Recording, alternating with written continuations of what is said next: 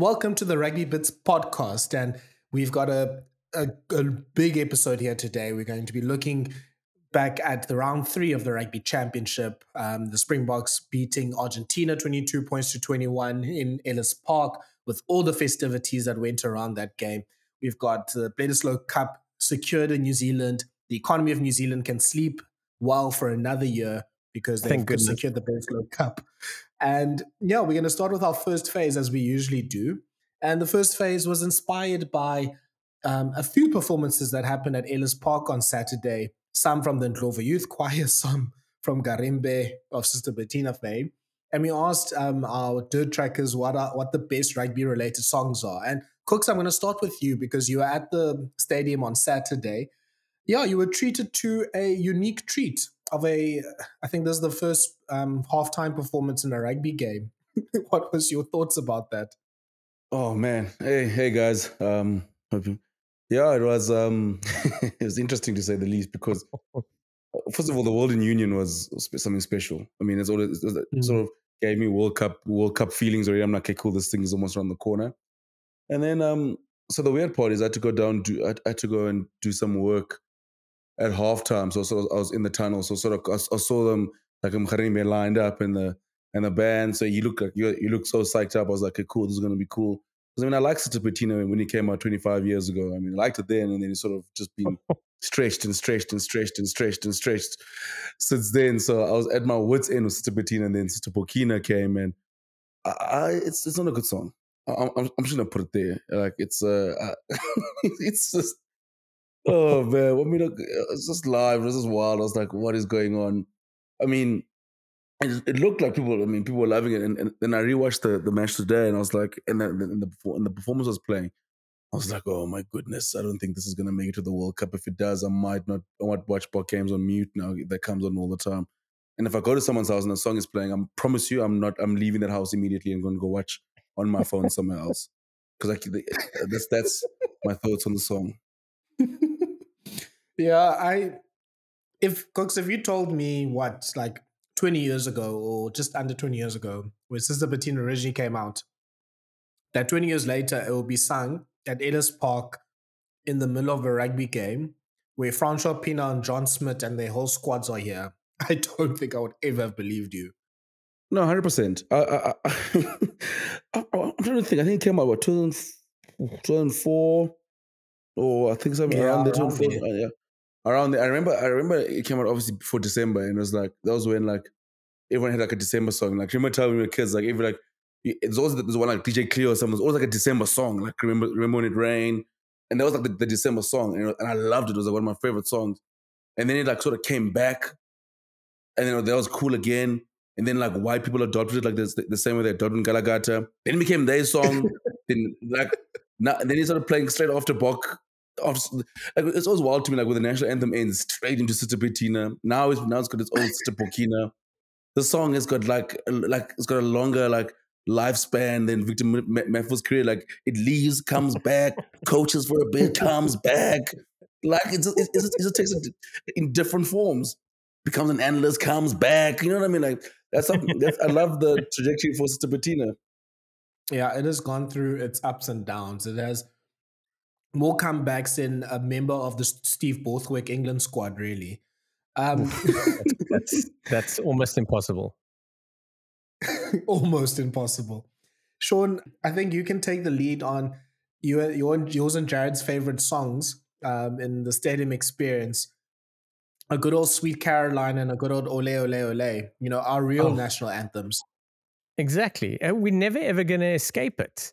Um, it is what it is. I just, I just, for the record, because um, I know Jared will deny it, but I was first on the WhatsApp group to call it, so he can't claim it. It's me, um, and I know how much he loves it. I mean, like I've been going to a rugby game with him before, and he's got it in his pre-game like playlist. You know, it it plays in the car on the way to the game. So yeah, it's his favorite. It doesn't matter what he says on Twitter. It's all it's all a ruse. Um, it's not uh, it's it's not true. But but yeah, like there's no ways as much as as cringe as it is. We not even our kids' kids are going to escape that stuff in rugby in on a rugby field on TV in the future. It's just never gonna, never gonna leave. Never ever. It's basically like the shape of the rugby ball. It'll never change. I think the worst thing is that for whatever reason, especially South Africa and New Zealand, we love Sweet Caroline. Anything, yeah. Any situation, any circumstance, Sweet Caroline will play at a Super Rugby game for the rest of time. We just know that for now. And yeah, it was also just yeah, I'm gonna have many rants I think in this podcast. But guys, doing a Mexican wave when someone is injured, what the hell? What, what were we doing in Joburg on on Saturday? like Grant Williams is getting like medical attention. Hey, and then the Mexican wave starts. What are we doing? To be fair, it was the long drawn out start that probably got everyone antsy. so they're like, we're gonna go, we're gonna go full, um, we're gonna go full Mexican Mexican wave. But but I must say though, look, let me not, let me give Stepokina some credit. I I only use hate because hate's a strong word, and I only hate Arsenal. I dislike dislike stadium DJs, all of them. All of all them. Of them. Do you know why? Because they play music at every opportune moment and it drives me crazy. Team wins a penalty, song. They kick for touch, song. Then it's like knock on, song. Then it's like referee starts, scrum goes down, song. I'm like, stop. Play. Do you know me stop? Yeah. Do you know me stop just on a rugby game and for music to come on on every single one? So I always get so annoyed. I'm like, these guys, these, these guys get paid per song, like per song played because they they have to get paid per be. minute. But do they do do oh. they do they like start a song or where do they play little snippets of it? Like how does it like, like we don't pick it all up on TV. Yeah. Yeah, it'll, be like snippets, and then it'll be or sometimes like they'll start a song and go, you'll stop halfway. Like, oh my words, like they do it like eh, like sometimes if, if a guy scores a try, then the, the, the kicker's like lining up. He's like halfway in his kicking process. Then they're like, oh yeah, crap, we need to put the music off. Then the music goes, I'm like, it's too late now. Like also like also about like a second from kicking the ball. But it's just like sorry, it's a global problem. Yeah, it's like a, it's a global problem. That's that's oh, it drives me crazy. Especially like when you're watching, like I think on the TV, you, you, all right, you don't pick it up as much. But like when you're at the stadium, I just get so annoyed. I'm just like, oh, there's just music. So you can't even like say like dissect something because I understand there's be a vibe. But something like chat say say say something to someone like, hey, like I don't like scream in someone's ear, like asking if they saw the what they thought of their penalty. But no, all, all stadium all stadium DJs drive me crazy, and and Sweet Caroline also drives me crazy. uh. Yeah, we've started off on a rocky note. Look, I mean, there's a few other South African staples that were mentioned in our replies. Obviously, Impi has become like our entrance song now, which has become cool. And shout out to the to the to the Zulu dancers that that have that tend on lock. I'm glad that that it was the big guy that started, and now he brought two of his friends. It's like a great small business. I I, I really appreciate that as well. So, Soon they're going to be lining up in the flying V in front of us. Guys, that guy's massive. That guy's huge. He is a he is giant. Huge. The the the the Shaka, the Zulu guy, the Zulu warrior, the Zulu chief that guy runs out. I saw him in civies after the game. I thought was, I, I, legit thought he was like part of like the touring squad. I'm like, what, what like I ask him like when you go to, when you go to Argentina, like like what time's your like why, where's your Nike tracksuit? He's like, no, that's a Shaka guy. I'm like, oh, he is massive, massive. You reckon he can scrum down? Where'd you play him? Hooker, prop? He looks like he looks like those wings or force can't catch. That's the problem. So you've got to run him on a short gut ball, and you've just got to like shove it into oh. his body and hope it doesn't bounce off his six pack. Yeah, he gets too psyched for me. Like I think I can't see him like as a forward. I think he's like one of those wings, just like like it's just like he doesn't pause. He's like a, a bigger Mark Telea, pretty much. There's about 14 Mark Teleas in that one guy, my man. What do you mean bigger? yeah, that's true. Probably because um, of Mark Telea, since Mark, Mark Telea grew up in Durban. I mean, you know, Saffers uh, abroad. Our, our on honorary Saffers abroad. Um, Sharky, this was maybe of your vintage. Tell me about Shark Attack. Oof. ah, forgot about that. Yeah, no, no, no. Like there was a time, there was a time, and fortunately, it was mostly before your most of your guys' time and most of our listeners as well, where every pro team, it was part of like the marketing thing was to do your song, a song, your song. Oh no, no, no. And they were listen. The guys are rugby players. There are very few rugby players that are that are like singers and rappers and stuff like that. We're getting more now because because guys are like exploring other avenues in their life and are able to express themselves. But back in the day, you were a rugby player, a rugby player, and that was it. There was no singing, there was no dancing. Maybe you could do some windsurfing um, on the Platteland, a little bit of uh, out on the floor and then you can dance away. But that was it, man. Like there was oof, no, there were songs coming out and it just wasn't meant for rugby players, eh? Including Shark Attack. Yeah, I mean, I guess they followed. I think in the eighties, um, a lot of the NFL teams had like songs that they recorded. Even I think football teams in England, and they would have songs where the players are singing. I'm not sure who thought that was a good idea, but I guess that's the trend that rugby followed there.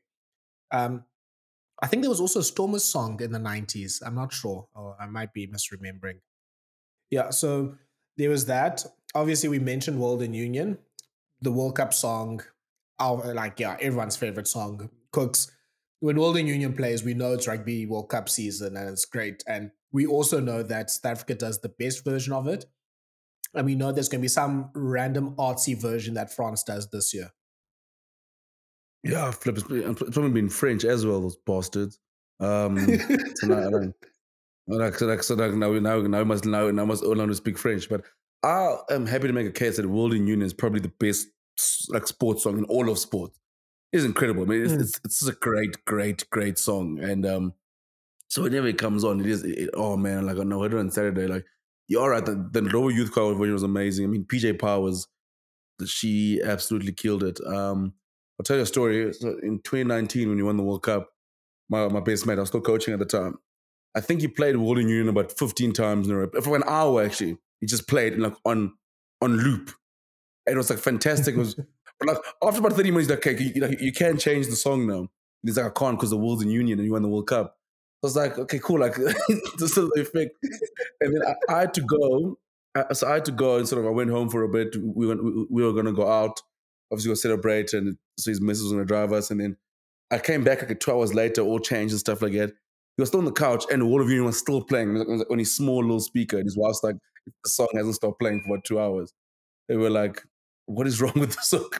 But it's a great song. I mean, I, I, oh man, we're hearing it. All this, you always know it's World Cup time, and and I'm excited to well, well, not excited to see how it goes when you sing it in French. Yeah, I mean, this year at least your friend will be playing Sister Bokkina when the Springboks win the World Cup. okay, enough messing around, enough delaying. Let's get into it. So, Springboks won um, against Argentina 22 points to 21. It was, yeah, uh, there's many things to say about that performance. One thing for certain, it wasn't a uh, the most fluent performance there from the Springboks, and there were a few issues there. And uh, Argentina they didn't miss their kicks, could have actually even won the game. But end of the day, Springboks won. They weren't really um, at all fluent at it as well. So um, I'm going to start with you, Shaun. I know both you and Cooks have watched the game again. I haven't had a chance to watch it yet. But yeah, Shaun, you can sort of take it away. Like, are we yeah because there is a sentiment on, on on social media that okay we we were willing to sort of give the Springboks the past two weeks ago against New Zealand and split squads and all that sort of stuff. But now this the performances are not really picking up. So are we being a bit over worried or are there things that we should be concerned about? The thing is, we're really we're we keep waiting for what we feel like when the Springboks will take things seriously. And by no means, I don't, I don't think that they're pissing about. It's, it's like we want to see that step, that change, that that line in the sand. Like this is now World Cup prep, and it it goes a game on and a game on, and we're kind of getting nervous. Like we beat Australia, everything got off great guns. Then there were problems there, and then we faced the All Blacks, which World Cup year or not, it's a massive game. And then that happened. Then this week, and now We've sent a split squad again, basically. We just haven't sent them early. Um, so it just leads me to think that, and, and to be fair, Jacques Nienaber said it already, that this is the last opportunity for a number of players. And that's that's it. Then the squad's announced next Tuesday, next week Tuesday. and for the World Cup, and then the guys have some time, and then they're off to Wales um, and England, and then France. So I think everyone's getting a bit antsy. So what it does is it's with the results and with what's happening is it's forcing us to start doubting things and and everybody, and the results are not going our way. I'm getting nervous. Um, you know, you know me. I'm I'm quite a conservative um, book fan. Like I don't want to change too much, and I want them to stick with what they're doing and and all that sort of stuff. But I'm getting nervous now because last week I thought, you know, that we were maybe a game shy, and now it looks like we're only really going to have two preparation proper prep games, like like like Rugby World Cup focus prep games as as opposed to planning prep. Um, Fortunately, it's against Wales and New Zealand, which is huge for us. And for anyone, that's a big competitive game. It's not like, with respect, it's not like it's against the World 15 or Namibia, you know? So I'm, I'm okay with that. I'm just a bit scared of the, of, of the time that the guys are going to have the, uh, on, the, on their legs. So, so there's that. If I had to look at like the improvements of this weekend, I thought the first half for us was uh, much better. I don't think we were terrible in the first half. I I enjoyed what we did. We uh, defensively we were better. There were a couple guys that were beasts on defense in the first half, um, and we were trying a few things. We were moving a few things around. We we were attacking different spaces with with different tactics, which is which is great. Um, but you know everyone you know all those people that want like oh we want expansive rugby we want this and want that it clearly takes a lot more time for us um, to get it going and and that's what's happening so yeah it was i don't think the game was as bad.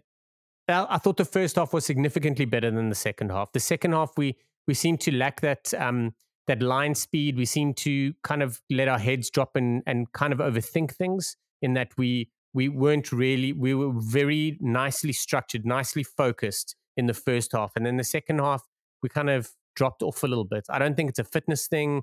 I don't think it's a desire thing or a drive. I, am not sure what happened. And a lot of that's obviously got to do with argentina and how they play and how you know the things they they they build up on you know but yeah i'm feeling indifferent about the game i don't think it was as bad as a lot of people make it out and i certainly don't think the players that were abused after Saturday were as bad as people made out. Um, and I'm sure we'll chat about a few individuals later. But yeah, indifference probably the best way of describing it. If if I had to tell you how I felt. Yeah, I guess it's a yeah, it's a tricky one, and I I think you're accurate, Shaun. I think the first half, I was thinking that we have too much for Argentina. They can't really. Thought we had a really good defensive performance in the first half, especially like accurate defending, not really giving Argentina really much in terms of line breaks and clean breaks. And obviously, Steven Kitshoff, especially, was just causing havoc in the rucks. So I thought, okay, we've pretty much like Argentina's not really going to do too much to us and they're not going to get through our defense. So we just need to, you know, keep more than two or three phases together and we should be good. And then, yeah, like you said, the second half was a big downturn from that. And I think comes back to something that we discussed on Thursday, Shaun, that once if you keep Argentina in the game for long enough, it gets harder and harder and harder to beat them. And yeah, I think that's basically what became of the second half that we allow them to grow in confidence and we allow them to get, you know, into their structures. And yeah, they're a very good team, probably the best of the sort of the next five in the in the world. And when you do give them that chance, they'll really make life difficult for you. So that I think was probably a, a big part of the reason why. Kooks, you know, t- yeah, so, Thala, sorry, oh, sorry, sorry, I apologize. I didn't get my hand in there quick enough. You know, we spoke about like there were so many changes to the Argentinian side, and we were expecting because of of how we are, we we are slow starters. But those guys that came through, they were slow starters almost in the first 20 or 30 to 40 minutes. And then they seemed to get a handle on things. And they made a few changes, but the changes they made were like relatively top players. I'm still not sure they've settled on the right fly half though, and I think we can be grateful for that for now. Yeah, indeed. And if Boffelli was playing on Saturdays and cooking instead of Santi Carreras, we'd be in a lot of trouble. Um, yeah, actually, quite interesting, and we can maybe talk about it later. But I thought Argentina was a lot more um, accurate in their attack once um, Santi Carreras came off for the concussion um, that he suffered trying to stop Eben Etzebeth. And um, trying to get the name now of the person that came on for him. Um, was it? Yeah, I think uh, Moroni, who actually played 10, now that I'm thinking about it, because I think, yeah, it, it was a bit confusing because I. I think it was um Albert Albornoz, um Thomas Albornoz, because he, that's who yeah. Was, yes. Yeah, so he came on. He plays for Benetton, right? Yeah, he's basically, I think, like the second choice fly half for them. And yeah, when he came on, it just seemed a lot more structured. And yeah, it goes to my suspicion that perhaps Carreras is more of an outside back than a fly half. Reed Blair Kinghorn. And yeah, that's doesn't give as much fluency in attack than than when he plays. But yeah, um, we can also also talk about that a bit later. Kooks, yeah, what are your thoughts? I mean, yeah, I think Shaun has been at, at least able to calm me down because I was probably more on the hysterical side, just thinking, yes, like this. It seems like the same story that we've had for the last three years of the Springboks can be really brilliant for about 40 or so minutes, but that happens mm, 40 minutes every two or three games, it seems like at the moment. So uh, it was weird because I mean, so at the game, I was at work and then um, so the first half I watched completely, and, and the Boks looked like they were hitting back their stride. Eben Etzebeth was absolutely, he was fantastic on the day. It was great to see him sort of back into noble Eben Etzebeth mode. I think obviously we know the incident with the with his dad passing away, and obviously just also first game of the first first test for him against All Blacks, so he wasn't the high standards he normally is. And I thought on the weekend he was back his absolute best. Marx looked good, and especially that first half, I thought Lindy and Kriel defended very well. Um, and then I was like, and then sort of second half, it's it sort of felt a little bit flat. But I thought Argentina also played really well. But having watched the game again, I'm a lot. This is strange, a little more positive because so when you when you rewatch the game, you can sort of see there's a lot of the things on attack the Springboks try to do. There's a lot more kick passes. There's a lot, a lot, a lot still working on the things like the tip and pass uh, forwards, playing back to the back line. There was a move that where uh, Faf hit Malcolm Marx, Malcolm Marx, I mean, uh, hit um, Malcolm Marx, Malcolm Marx popped it onto RG Snyman who offloaded back to Marx.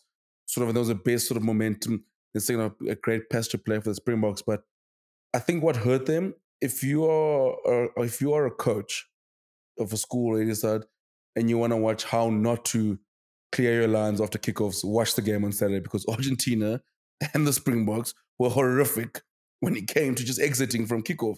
Just silly mistakes and from both, I was just like two charge downs early, and then I think was, uh, so many charge downs in this game. But I thought the Springboks what really really hurt them was those whenever the, they put together two or three passages of good play, there'll be a silly knock on. They'll sort of string together something or like string together, win a penalty, kick the ball in the corner, miss a liner. But that was the frustrating thing is I think that there were so many small little errors, but they kept building up and building up and building up, and it sort of and also I thought the, the, the Boks penalty count was probably uh, the highest has been all championship compared to looking against Australia. They consider by three penalties. All Blacks they consider a little bit, but but not as high this weekend. Is the week? It's just so many little areas, and I think that was the big sort of just like stop the, stop momentum. So when I rewatched it again, there was a lot of good, but then just was just negated by just such silly errors. Score a try when the, we, we get the kickoff, we try to go wide. Woody knocks it on in front of the poles, and there's things like like like things like that where it's like what all the good work gets done gets negated by one mistake and that just kept on happening and kept on stopping momentum. So I saw enough there, so I'm not too I'm not too despondent. I think what did help is I took a sort of I tried to do a thing of not going on social media as much until, until I rewatched the game. So I didn't so actually I, I didn't read much. I just I saw glimpses of like the hysteria, but I'm like, you know what, I'm actually gonna rewatch the game and then sort of take take the emotion out of it. And I thought that was a better thing to do. And I, I'm not as worried or as hysterical as most people are on social media at the moment. And that is why you come to Rugby Bits podcast for some rational analysis on the Springboks. Um, let's. I'm gonna just um talk through some of the stats from the game. Shaun, you can maybe sort of yeah maybe discuss maybe uh, one or two that either might be of concern or might yeah you just want to discuss or, or bring more context to. So I think a few of them that stand out to me is So possession, for example, the Springboks in the first half had 53% possession, so relatively even. They had the um, advantage. In the second half, it, it turned the other way in a big way, where Argentina had 68% of the possession, and the Boks obviously had 32. Territory, Argentina had just a, just over 50 in the first half. Second half, 70% possession. Uh, I mean territory. So Argentina had 68% possession and 70% territory in the second half, which you know is already a bad start if you are trying to you know assert yourself in a game. The Interestingly enough, the Boks had much more meters considering the territory and possession advantage for Argentina 389 meters compared to 255, which talks about, I think, a great defensive performance. Um, yeah, especially in the midfield. But with more meters and obviously with less uh, with less um, with less um, possession that they had, just some of the attacking stats are a bit worrying. Argentina had the advantage on defenders beaten 25 16.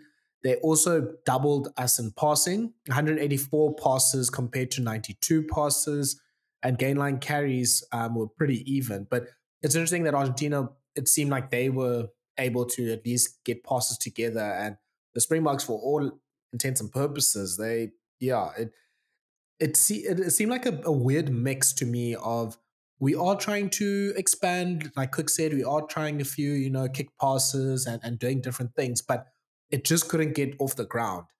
Um, you then look at kicking stats, it was much more normal compared to the New Zealand game 21 kicks to 23 for Argentina. Probably kicked too little, but in a Highveld game in Joburg, you don't really want to kick that much. And then, yeah, I think the big one is tackles.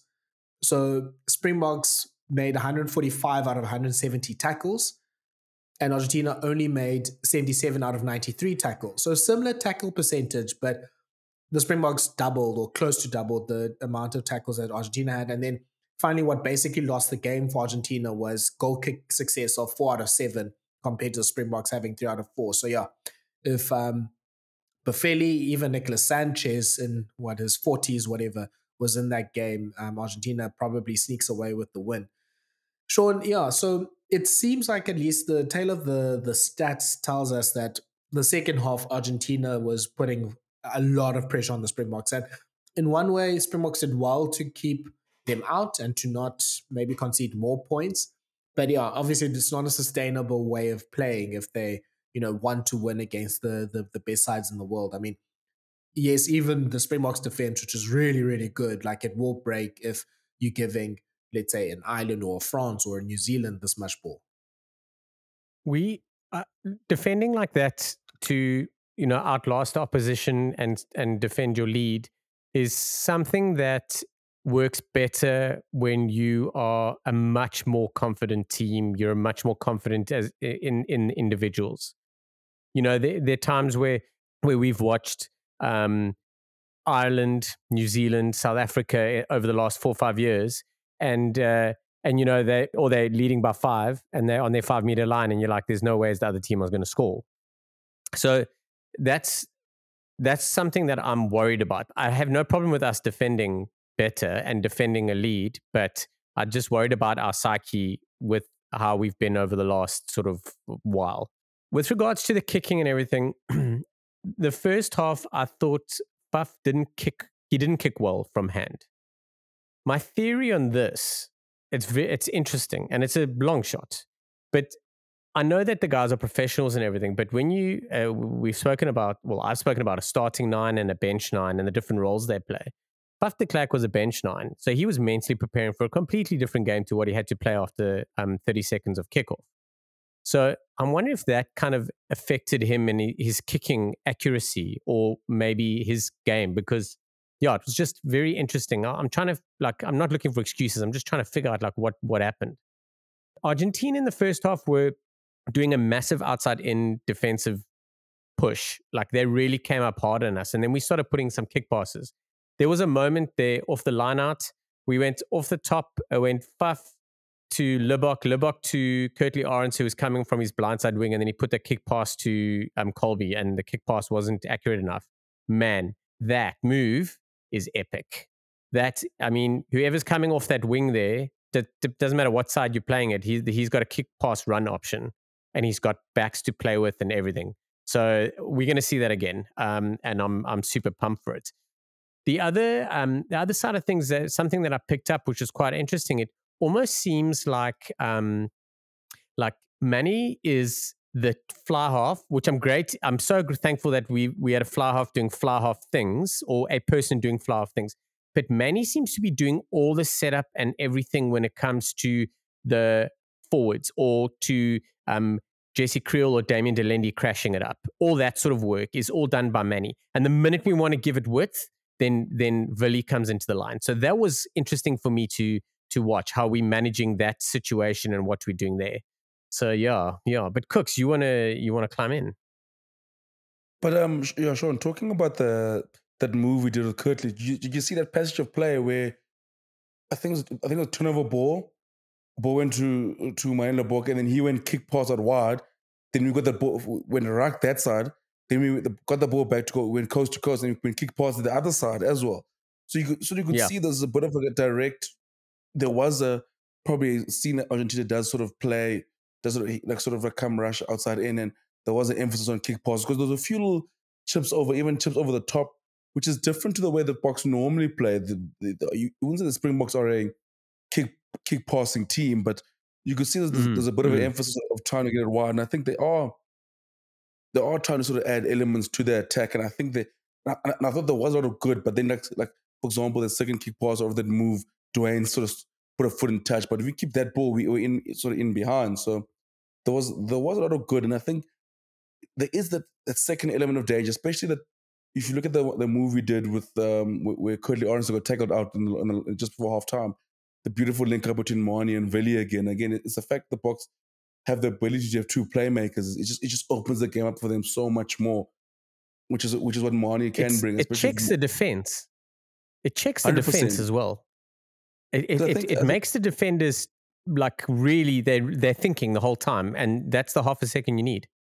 Hundred percent, and I think with um with Handré Pollard and Manie, we we're like it, it's especially if you have someone like Manie Libbok on the bench, it's two different types of threats because Pollard's also a big carrying threat, so it, that's also that, that still also holds up defense as well because you know Pollard's this, this is a threat from getting on the advantage line and still attacking you, and so sort of then Manie comes now he's he's he's, he's willing to take it to the game and, and still be able to get passes across and you can use both feet. So it's two different threats. And I think the Spring, I'm, I'm very excited to see how the Springboks play when when when Handré Pollard gets in. I think we're going to see a lot a, a, lot more sort of free Handré Pollard, like similar to the Leicester Tigers Handré Pollard, especially if the Boxers keep sort of adding this element to their game. I, I always feel like I know the Boks obviously will go back to type A, type what what they normally play, but I feel like now attacking wise, once they sort of ace this attacking shape and and and, and shock you know your attacking shape is, is, is, it's hard. It takes time for it to to get in place. It needs time. That's you always said the boxing extra game it needs time. It needs time in the for it to be running and the problem with an attack shape is it looks shitty before it looks good because of all the mistakes you make. And, but when it clicks it clicks. And I think with with Handré Pollard hopefully he does get some time in the setup because I think if the Boks do master this masters the tech plan I think it just gives them the edge where we don't have to always feel like we need to win 15-12 in a in a, in a, in a, in a playoff match or we have to sort of drag teams like because I, I, feel like when you play either we play New Zealand or France, there's a good chance that game could be a shootout. There's a good chance we, where you play New Zealand. New Zealand's put 30 points in the Springboks the last three times they've, they've played us. So we'll need we'll, we'll have to be able to score points and and find ways to score points as, as opposed to applying the, the slow poison because we're going to apply the slow poison, then we run out of time. So I, am very excited to see what, what, what the, the, small little bits and pieces we're adding to their shape, to this attack shape, and, and how it's going to look with Handré Pollard of 10. Yeah, actually, I want to come into that and make two points about the fly half.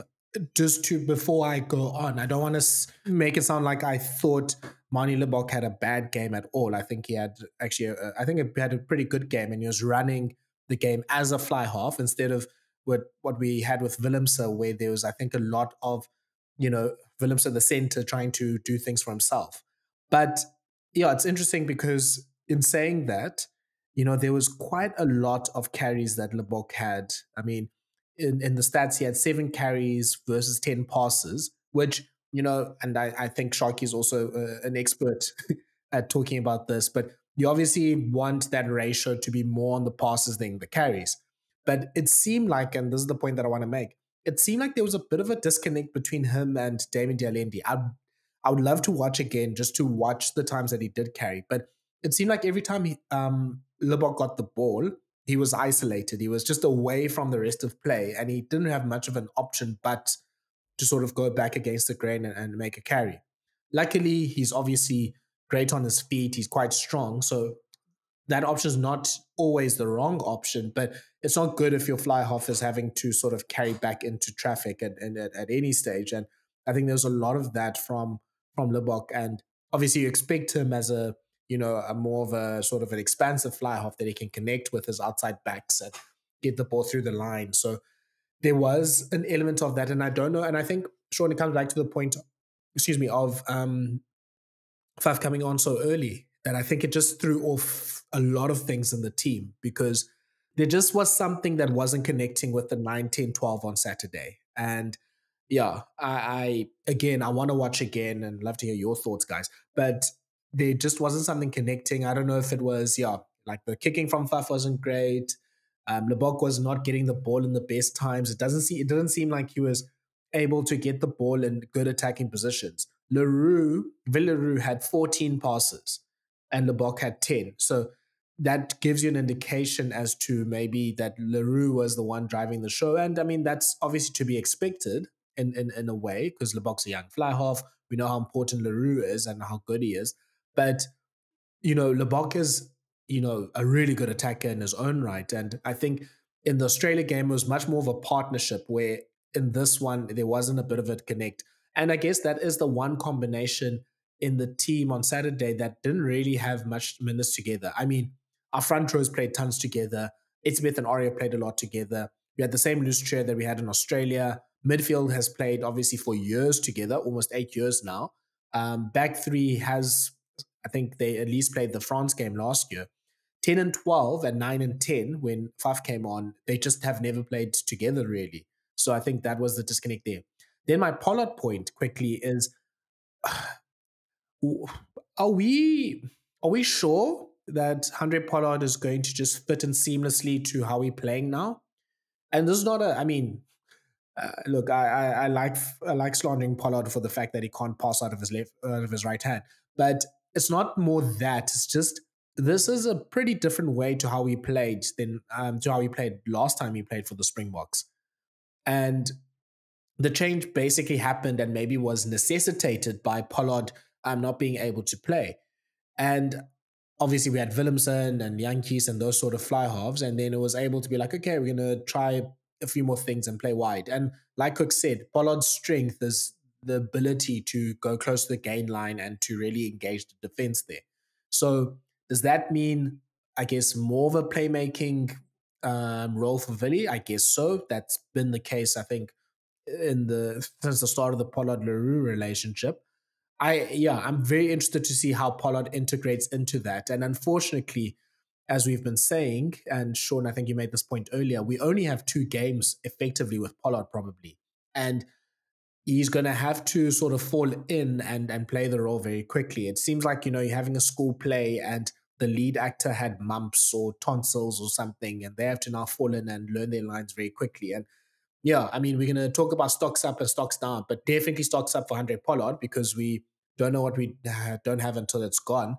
But I am I, I do have a concern as to how he falls into this game plan because it's not similar to how Lens, I mean, how Leicester Tigers play. It's not similar to how the Springboks have played. Really, it's a definitely a variation of it. And yeah, I'm wondering if it could either go two ways. Pollard does fall into it, or Pollard doesn't, and maybe Pollard in falling into it also gives it a bit more structure and a bit more pragmatism and and you know the the things that he's really good at in terms of either carrying the ball himself or kicking or you know, making good decisions. So yeah, I'm very interested to see how that goes. Shaun it's the way we're currently setting up at 10. So the thing about Pollard is he, so a lot of people didn't watch him uh, for Leicester. He was in incredible form. Like I thought that he was probably playing better than he did in 2019. Um, this is coming off three really average to poor years that that he's really not really been in form, been struggling with injuries and an end. So he's really in good form. The problem with Pollard not being in form is he really, really hurts us when he's not in form. That is that is the one thing. What if we want to look at it from a way on how we're going to integrate Pollard back in? If we're going to integrate Pollard right back into what we're doing as if we did it on Saturday, it really looks like they're just keeping it really simple at 10. Like for Manie, Manie's getting into the test setup. So they're just keeping the simple stuff for him, not forcing him to make any crazy, you know, crazy decisions. It's really simple setup stuff. And that also works for someone coming back from injury, like Pollard. And then it looks like Villy. I know we've always spoken about how Villy is so vital on attack, but it's it's Villy's almost the captain of attack now, it seems. He's most certainly getting more hands on the ball over the last three test matches, um, specifically on attack, than what we've seen ever before. Even though he's been involved, he's not been involved with hands on like this. So there's there's that. You know, we we can kind of integrate it a little bit. In terms of what you said about um, Libbok with the um, the 9, 10, 12, 13 sort of platform and how it was going, I agree. It was a little bit a little bit shaky. I thought Libbok had a really great start to the test match. Um, you know, we it, everything was fine. It was simple. The forwards were doing the job. He wasn't under too much pressure, and it all happened. We we were struggling a little bit. Um, we made one error in the second half where 10, 12, and 13, the gap between Manie, it was off a lineout. The gap between Manie and the next man inside was ginormous, and, and Argentina didn't pick it, thankfully, because they would have gone straight through the middle. I don't know what happened there. Marx was at the back of the line, line out, and then Kwagga ended up coming in, filling in the gap to. I don't know what happened. He made the Smith made the the tackle. So, so yeah. So I think you know, I, think one thing is clear though, and with this t- squad being announced going to Argentina, Elton Jantjies has has been released from the squad. I think it's abundantly clear that Manie Libbok is the second choice fly half, and he's going to the World Cup. So now we need to give him time he needs to experience everything. He needs to experience a bad game. He needs to experience being good and then bad and bad and then good and gets the players around him. And that's just what we've we've got to do. Um, we're in a bit of a, a, strange space where we have to give both of our fly halves uh, all the time that's required, and we can't. We can only do it one at a time, or like they can only do fifty percent of it at maximum. You know, so yeah, it it is what it is. Um, but yeah, very, very interesting um, how I think time in the saddle fixes that, um, especially the, the, the 10, 12, 13. Um, Damian de is a great exit play. Man, like if you can get the ball to him as a 10, you know that he's making meters. It's ridiculous that he makes it over the advantage line as much as he does. Um, he's a great counter rucker and everything. So he really is a he's a great guy to have there for whether it's Libbok getting minutes or it's Pollard getting match fitness. Like you, we we can't really go wrong with with what we've got set up at the moment. Yeah, Shaun, I think you maybe have led us into the the new topic of discussion. Just one one more stat to mention, or a few more stats to mention. Out of, I mean, Springboks and Argentina all conceded pretty much similar number of penalties. Um, Argentina ten, Boks eleven with the yellow card. I'm sorry, Argentina 10 Boks, 12 with the yellow card. 11 of the 12 penalties conceded by the Springboks were in their own half, which is obviously of, yeah, that's not good because that means you're facing pressure, you're liable for yellow cards, like you're stuck in your own half, which is effectively what happened on Saturday. And yeah, big shout out to Steven Kitshoff for three turnovers and Pieter-Steph du for making 20 tackles as well. Let's talk quick stocks up and stocks down who you think let's start with the stocks up and be positive who do you think from the springboks or maybe even outside of the team in the springboks whose stocks rose especially let's take it over the last um the over the whole rugby championship um we played three games we won two lost one who do you think stocks really rose now in in, in these last three weeks or even especially on saturday i think um, the big one is Marlon Libbok. i think uh, like Shaun mentioned the reasons there with Alton is being released and sort of Box cementing himself as sort of the second 10. I thought his stocks definitely went up. Um, Marvin Orie as well, especially from that first game against Australia. I thought, yeah, put his best game in a Boks, you know, in a Boks jersey, and I thought solid, solid again on the weekend, um, and um, probably yeah, probably just enough to because because I mean I know Arkansas has come in and played the number the number five role, but I think what what, what Marvin has done and, and he's shown his form in the storm is his, his line out calling ability, his, his soft skills, his hands that he's been able to provide as well. Like every time as a link man with the backs, um, I thought I thought he's been good. Um, Duane Vermeulen, massive for him. I think yeah, he sort of bounced back into sort of Thor form. Started again in the weekend. Got a few, got a turnover. I think early in the first half, carried well. Um, so I, I, thought, yeah, uh, uh, uh, and sort of back to back to Duane's the Duane that we know. Um, especially that first test. And I thought on the weekend, I thought he was one of the better players as well on Saturday. So I think from the top of my head, I think those will be the ones that I feel like sort of stocks up. The, the I mean, the rest. I mean, we know how Kitsy is. We know how how Malcolm Marx is, and um, guys who are just stalwarts or the Springboks guys who probably didn't let themselves like let themselves down. But I think, um, but I think out of those, I think for me, those are those are the three big big stocks up. I mean, Jean Kleyn solid on debut as well. He, he should get a game this weekend. But um, if I look back overall, I look at those three in just terms of how much, um, how much, how much, uh, uh, how much they stocks, how much they needed to sort of have a good rugby championship. And I thought those three did and answered a lot of questions. And um, there'll be guys this weekend who need to also sort of, I guess, for Visa, would have questions to answer, especially with Duane coming back. That fight for that um, number eight jersey, Marvin sort of possibly get himself to a plane to France. Manie cementing himself as a second number 10. So, yeah, those those are my three. Yeah, I think a very good three indeed. Shaun? Mine, uh, I want to add to that are two backs. Kooks, I totally uh, agree with you. But my two backs are one, Cheslin Kolbe. He, that man, he defends well. So there's a difference between defending well and tackling well. He does both. On Saturday, I thought he defended brilliantly. But I, I never realized how hard he hits. He hits hard. He he makes great decisions um, on, on, defense. He saved our bacon a couple times, um, and he put in a couple of massive hits. So his stocks for me have definitely risen because there's been a lot of talk. You know, we've got um, Kurt-Lee Arendse and Moodie that are are pushing for starting berth somewhere more more more finishing Klaar than than than Moodie at the moment. So Mapimpi's under pressure, supposedly according to the public. And so I thought he was brilliant. His stocks rose definitely. Um, he had a couple injuries and and and whatnot through the season. Brilliant. The other is Jesse Kriel, and I'm saying it on his performance, but I'm also saying it on everyone that hated on Jesse Kriel the way they did when they saw that he was in the squad, let alone being selected.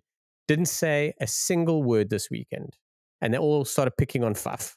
So, like that, basically, very quietly said you know, Jesse Kriel's stocks rose because if the guys are not having go at him, and it's not because they weren't having go at him, Jesse Kriel played well. I thought defensively he was probably an an eight and a half, nine out of ten, but I thought his his recovery was excellent. Uh, he picked up, he made two very very minor errors, but his recovery is good. Like he his his spatial awareness of what's going down and how he gets there, like being off foot and and what is brilliant. And he scrambled really well, made some big tackles also hits like a sledgehammer. So those two for me were were incredible, um, and uh, they they held us together a lot. Yeah, just to add two more. Uh, number one, Willie le Roux. I think I mean this time last year he was the bench. Um, he was the 15 off the bench because um, Damian Willemse was given um, game time at 15. He seemed to assert himself as the first choice 15 up until Pollard got injured. And Leroux had a cameo role off the bench. And it, yeah, obviously it seemed like, okay, he was dropping off. And then even last year, I, I had a bit of a worry that he might even drop off sort of the full squad um, when Cheslin Kolbe was picked at fullback um, against Ireland. But, you know, Roux, they don't call him diehard for nothing. And Roux came back, came back well Came back with a bazooka of a left boot as well. I think his field kicking has been exemplary in the in the three test matches. And we know how good he is in attack. We recently all saw that um, stat from Opta Johnny saying he's I think it's only him or it's only Beauden Barrett and Aaron Smith that have more assists than him um, since he debuted, which makes a lot of sense. yeah, I'm stuck between calling him Willie Ozil or Willie De Bruyne. Um, can't really call him call- from Chelsea. You can call him Willy the Sloth. If, if you saw the the the Springbok uncalled for. pre-game photo, you can call Oh, him the, um, the, the big pre-game photo. he's got that like really like soft slothy smile. So it's almost uh, there's there's a there's a kids movie out with a with a sloth is the in the traffic department. Reminds me of that. Sorry, Kooks was was Thala yeah. taking shots again. Yeah, at my, at my at my football team, I did nothing wrong. We, we just won a trophy in the weekend. Thala's is giving me, just giving me shots. Now like, you know on, how man. dragons feel. Now you know how the dragons feel. We just sang, eh?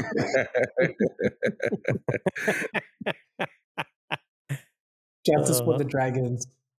yes, see. Yeah, and the other the other one I was going to mention was I think I mentioned earlier, but Handré Pollard.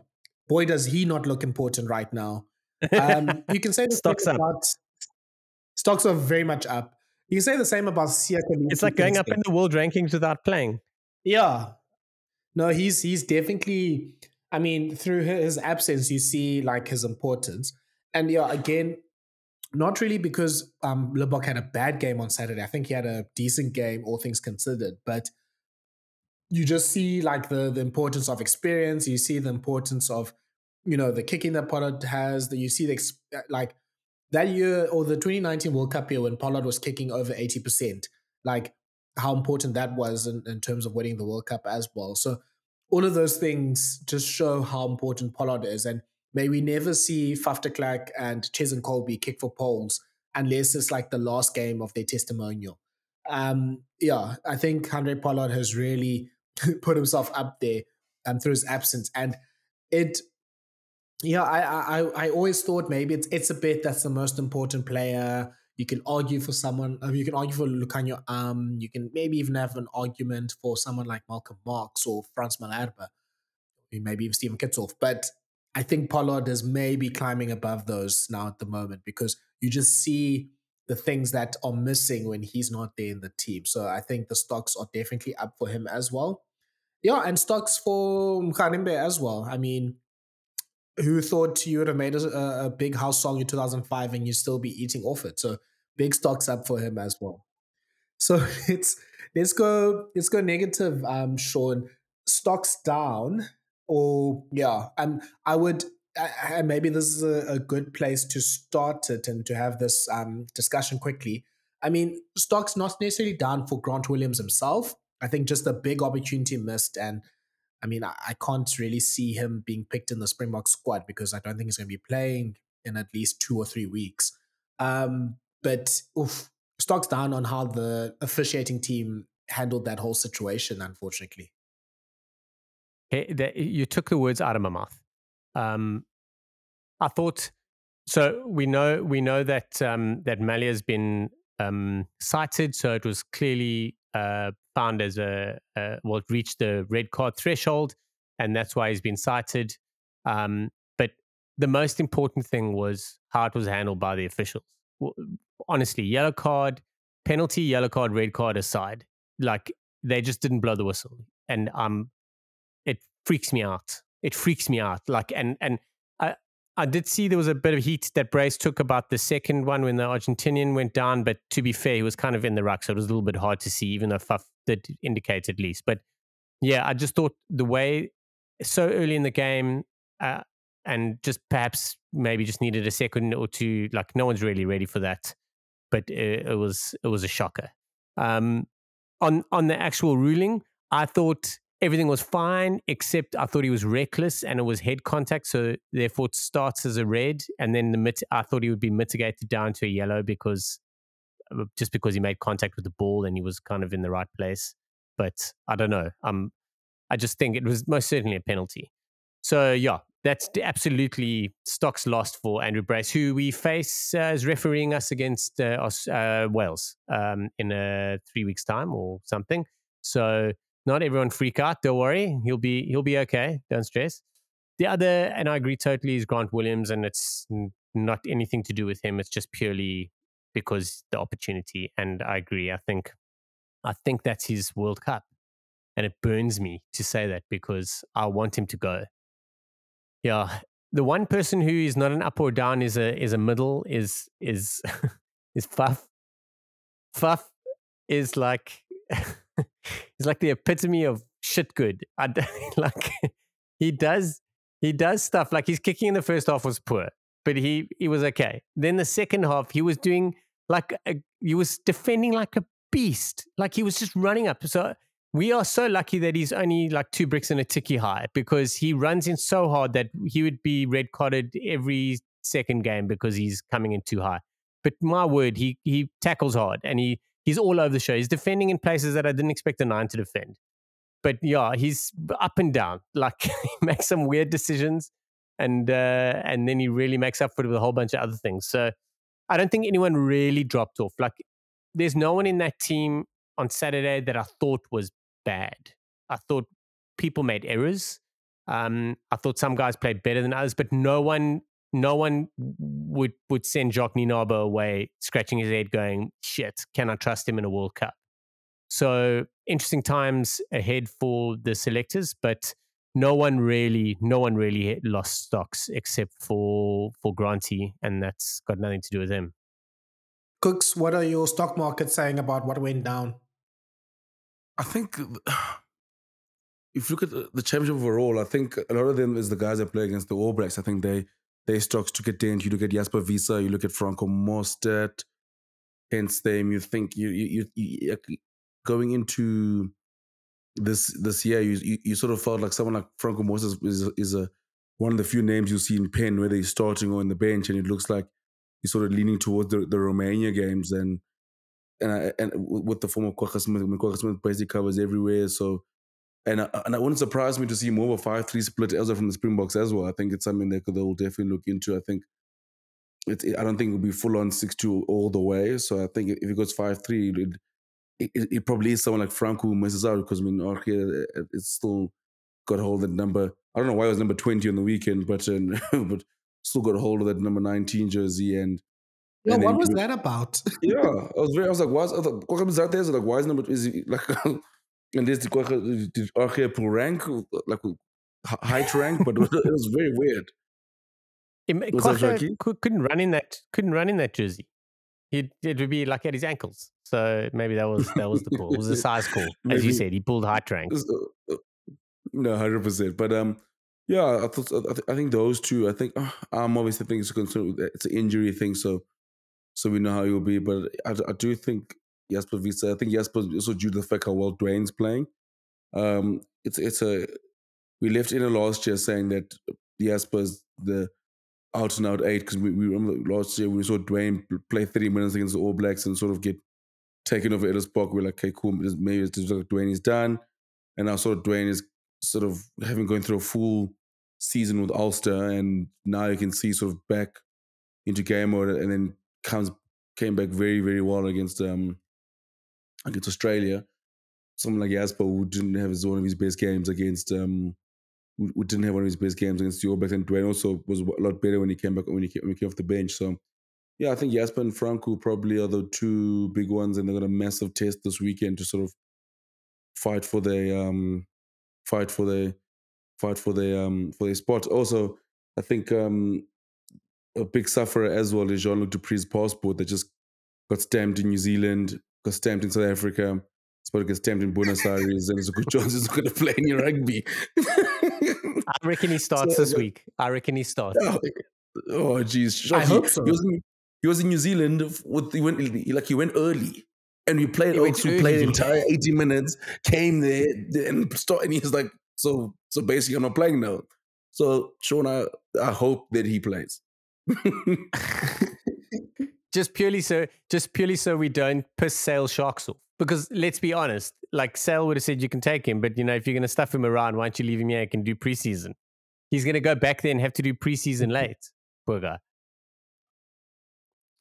Yeah, stocks down also for um, firstly the Steven um, Kitshoff household. I mean, speaking of someone with a busy passport, I don't know if there's any pages left in the Kitshoff passport. Um, I saw this morning that um, his his lovely wife, Mrs. Spicy Spicy Plum, she went on a bit of a liking spree of all these tweets talking about Steven Kitshoff traveling all around the world and playing rugby in different countries every week, and she was enjoying the crap out of it. So I'm hoping. I don't know if, if, if yeah, either she's trying to send a message to Jacques or maybe Steven Kitshoff is using his wife's Using her. um, Twitter to send a message. But I tell you, we we've had some. The wives of the players have been absolutely brilliant with the banter. Like they've come out fighting for their husbands, but they've also very quietly like let people know. Like, hang on a second, why why is Kitshoff going? What can we can we have that discussion? Like, why? I I don't think there's anyone on earth that thinks it's a good idea, but I think World Rugby have maybe said we have to take six props, so they're taking him. Like, did was there like a ching chong chow in in the changing room afterwards? Did he miss a boat race? Like, did he lose at a boat race? What happened? Like, what happened? How do, how does it work? Like, did he was Oh. it a coin flip? He lose at Monopoly? What's the vibe? he must be so tired of um, airports. I just want to say that. No, And he's a he must- massive human. Like, he Yeah. can't fit into all of those chairs either. I bet you he was probably like having when when the squad announced, it's probably chilling, you know, just having a beer, you know, after the game. It's been a long test, just chatting to the guys and the coach's name in the squad. He's probably telling Frans, like, listen, bud, what are we gonna do this week? Uh, What, what when you fly into Cape Town? Like, are you gonna are you gonna stay in Canada for three or four days, then come back to Joburg? And it's like, hey, Kitsy, by the way, you're flying a two, you're flying Sunday morning to Argentina. He probably couldn't believe it. He's like, what? He's probably like, I feel like I- I'd, I'd actually love to have the conversation with Kitsy and honestly the flung over the conversation of Steven telling his wife that like, listen, so Uh, yeah, I'm going to. Argentina. Cancel the plans? Yeah. Cancel the They ma- would- breakfast at Speed. Cancel the lunch plans. at Babylon Forum. Yes. Yes, they would have had plans because he would have been home. But I, more importantly, I, I like. I think he's in one of those like big ice bars, and uh, and and him and Frans are like sharing a beer, like they're having a bomb squad or something, and just chilling there. And all of a sudden, he sees his name. I can just see him getting out, putting like grabbing a hand towel and trying to force it around his his body and trying to find Jacques Nienaber. Go knock on his hotel room door. Sorry, not available at the moment. like he would have been, been hunting, gone to find someone. Like, what's going on? There's there's a mistake here, and everyone, you know, as you walk around the corner, the doors close, and everyone doesn't make eye contact. I can see it. I can see it happening. Oh, Imagine 100%. Spicy there must be like some blowing a fuse. there must be like some sort of like prop consecutive games played by a prop record that he that he's sort of chasing or something that someone someone knows about that we haven't been told. Like first prop to ever play 65 games in a row in four different continents. Like there has to be some sort of because everyone has gotten arrested but Steven Kitshoff. Like it was like, oh by the way, Ox is down. Okay, cool, Kitsy, cancel your flight to to cancel your flight to New Zealand. You're starting. You're playing 60 minutes. And by the way, when you get to New Zealand, you're starting there as well. Like it's like, it's like he's probably thinking, what the hell is going on? And and, and one surprise me next weekend will be like, Kitsy, listen, I got bad news. I got good. news- I got bad news for you. You have to play, but the good news is that you're captain. So let's, let's- let's look at the positives here, buddy. No, the conversation will be like, Kitsy, we just want to let you know that you have been nominated captain. Well done, congrats. Also, here's your number one jersey. Off you go. Yeah. Oh, he's definitely, he might definitely see himself as captain. It's either him or Gerhard Steenekamp at this point. Um, yeah, so I think to that man's just got to some shout eight out, miles, eh? he's he will have he must be at business class. Oh, he must be so happy that he's flying with SA Rugby and not with um, the URC. This is true. He would he would have gone via Mexico, Dubai, um, Southampton, and Oslo to get there. Now he's like, holy shit! You know, we've got s- we literally got straight line flights from one city to another. Never heard of it. It's a lie. I swear that's why Kolisi signed for Ras- Racing. He saw those um, economy class seats and he said, "Nope, I'm not doing this. I'm going to Racing." one one trip to Munster is like, ain't no way I'm going coming back to Limerick. No way, Jose. and as we lose more listeners and and and and, and, and in Cork, thanks Hey, to those guys must relax. Yeah, so shout out to. Aimee. Those guys put a Ed over concert over a URC semi-final, so they can relax themselves there. so like they must just relax. Thala. They go play. They go play like they, they, they go play Great Bloom's t- field. Like they need fields from a school somewhere to play a semi-final. So they must come here and zombie me. So They just must relax, and so they'll be fine. Thala, I tell you what, uh, you and I, we could actually become millionaires if we work out the algorithm of who Kooks is going to tackle next week because, in fact, it'll be it'll be Munster next week. It's normally two weeks in a row that he abuses people. I don't know if it's going to grow to three weeks because it's Munster the URC champs. Um, but yeah, yo, don't, don't worry. we're When, gonna guys speak, to all you the speak- dirt trackers. We're going to take bets as to who Kooks is going to pick on next. what I'm saying is, when, when you talk uh, Bledisloe Cup, Melbourne Rebels fans better switch off. I'm giving them They have now. enough to go through. Shame. And then the All I'm Blacks saying- made us play in a in a league stadium, not even the the rugby union stadium. Everyone's everyone's in, Oh, in, in the scope, eh? Everyone's in the scope. Don't get me started. Don't get me started about matches. Sounds like he doesn't give a shit about games anymore. Don't you play in cricket stadiums? we played at the other. We're just playing anywhere. I can't wait until we play let's say, uh, All Blacks versus Springboks in the Tempen Bowling Arena. Just, just, just, we just, we just play taking rugby games wherever we go. Oh, Um, shit. Do I break the news to Kooks now or later? Um, Kooks, have you seen this the kickoff time for the New Zealand Australia game on Saturday? Tell her, oh, tell her. if it's at half past nine, I'm going to He's having lose it. PTSD. I'm going to lose it. What time's kickoff on Saturday? Four thirty-five In, the, morning.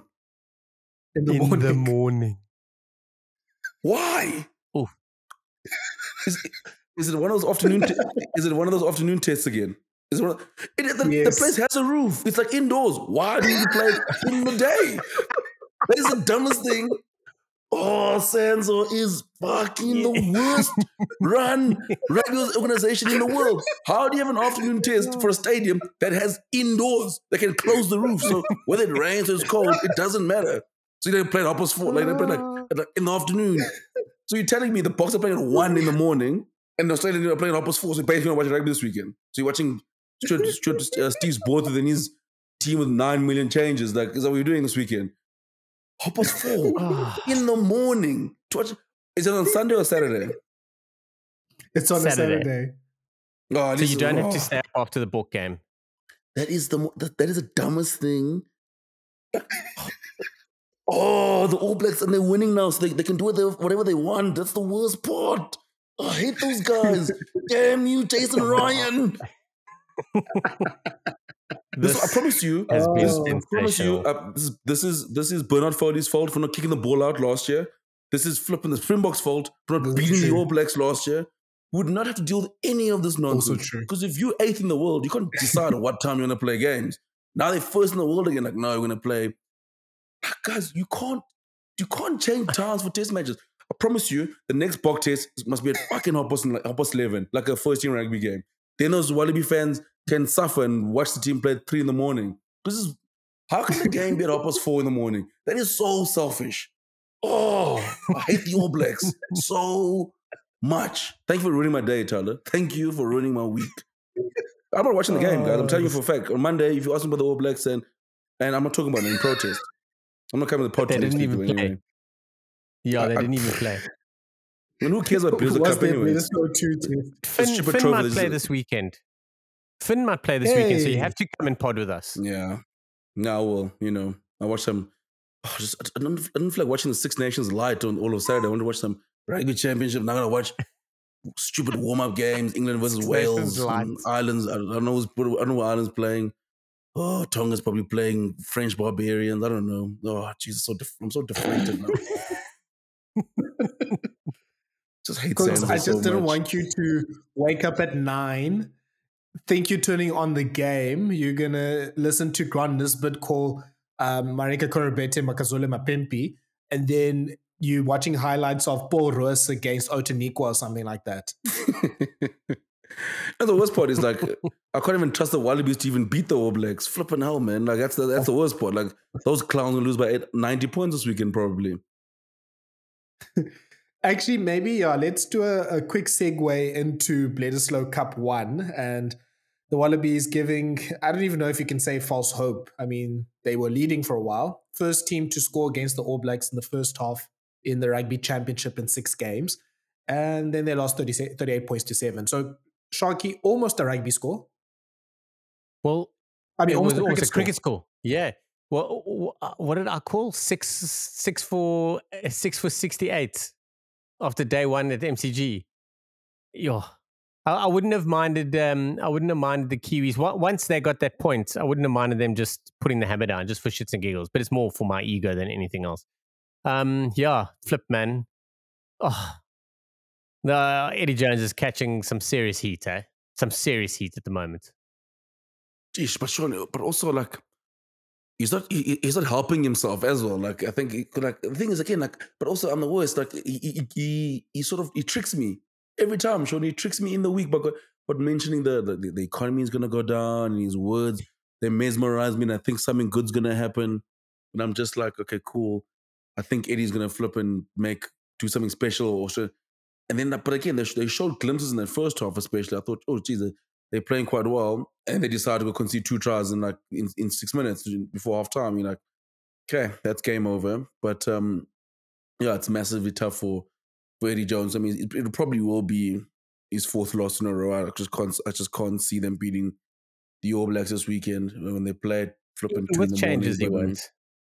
No, what changes you want? Like I, I, don't know what he's going to do. Like that's now you've lost El Nalatoa as well. Um, yes, oh, geez, like and and Tupou's no, not, probably not going to play this weekend.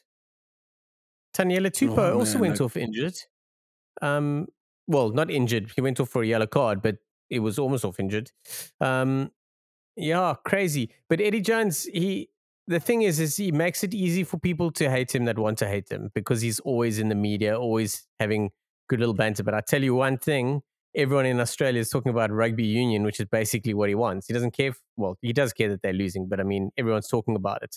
And when they're busy fighting for market share in in that country against uh, other sports that have much more money and are they're probably a little bit better at. But yeah, Flip Manny is making life hard for himself, and uh, he's. I hope that contract's tight, signed up, and is uh, is been checked over by thirty five different uh, advocates, lawyers. Sorry, he might he might not make the World Cup at this stage. Well, he'll be fine. He'll be set if he doesn't make the World Cup, or if he does. So it's okay. yeah, look, let's not don't get me started on um, on Hollywood Rudolf Straeuli because this guy has just come all the way back to Australia to shoot ads, to go on podcasts, talk about how much he loves rugby, mate. And this Oak is not even coaching this team. Like, how is your tactic eh? for Australia one of the one of the smaller rugby, like international rugby union teams in, in tier one? How's your tactic for them for them to defend and to try and absorb teams with their defense? How are you asking Will Skelton to be in a team where someone's making 32 tackles? Like, what are we doing here? I just don't get what Eddie Jones' plan is. I mean, the defense first thing works for the Springboks. We're big. We have a scrum. We have a line out. We can do that and win games because just on physicality alone, we can, you know, do something. It can't work for the Wallabies. You're actually better set to actually have them run from you know, the try line and to do what um, Harry Viljoen did in the 90s and say, you're not allowed to kick, that probably has more results or chances of results than what he's doing right now. So look, but, but Hollywood Naka Drotské needs to go. Hollywood Naka. Who do you want, John Collins to come back? Basically, just, just go. look, at this, Ewen McKenzie, your time has arrived, sir. Come I was back. just going to say, so, so do you know that Eddie Jones is trying to get Ewen McKenzie back into the mix, eh? Yeah. Now there's a guy mm-hmm. that Australian rugby. I like. I know the how he left the Australian role was under a little bit of cloud because of some shenanigans that happened on, but they should really have kept him in the game somehow, and they didn't, and they lost him. There's two people that this world needs more in international rugby: Ewen McKenzie and Robbie Deans. Um, I believe that with all of my heart, and uh, it looks like Ewen McKenzie might come back. Shocky, you just like Ewen McKenzie because he sits in the stands when he coaches like like they do in, in the in the French, in the top fourteen. Just be honest with me, that's fine. That's fine. But I, I, just I just don't understand. Like, I, man, like also, guys, you know, for, for a long time in that game, Tate, Mc, Tate McDonald was the captain of the Wallabies. I was like, what the hell is going on here? I was like, what the hell? I was like, what? Talking about, what talking about going on? eh? Yeah. I was like, Tate McDermott like, goes from like from the bench, and next thing you know, he's, he's captain of the Wallabies. I was like, I don't know what's going on here. Like, I can't. and like, next thing you like, know, he's captain of the Wallabies. I was like, I was like, what is he the vice captain? I was like, there's so many players here. I was like, this team And like Nick White's right there. Eh, but also like it's, it's weird. Like now they've also gone like full on like shame. I, I thought poor Carter Gordon was sent to the absolute wolves on the weekend. Oh, he, he he's, he's had two good cameo performances off the bench, but also it's one thing coming off the bench against Springboks when you're down 43-3. Anybody looks good in that situation. Against those Pumas, they lost the game because of game management. Yes, they showed glimpses, but who? Why did they lose the game against those Pumas? You got two inexperienced halfbacks to close the game out. Eh, so what did Eddie Jones do? Surprise, surprise.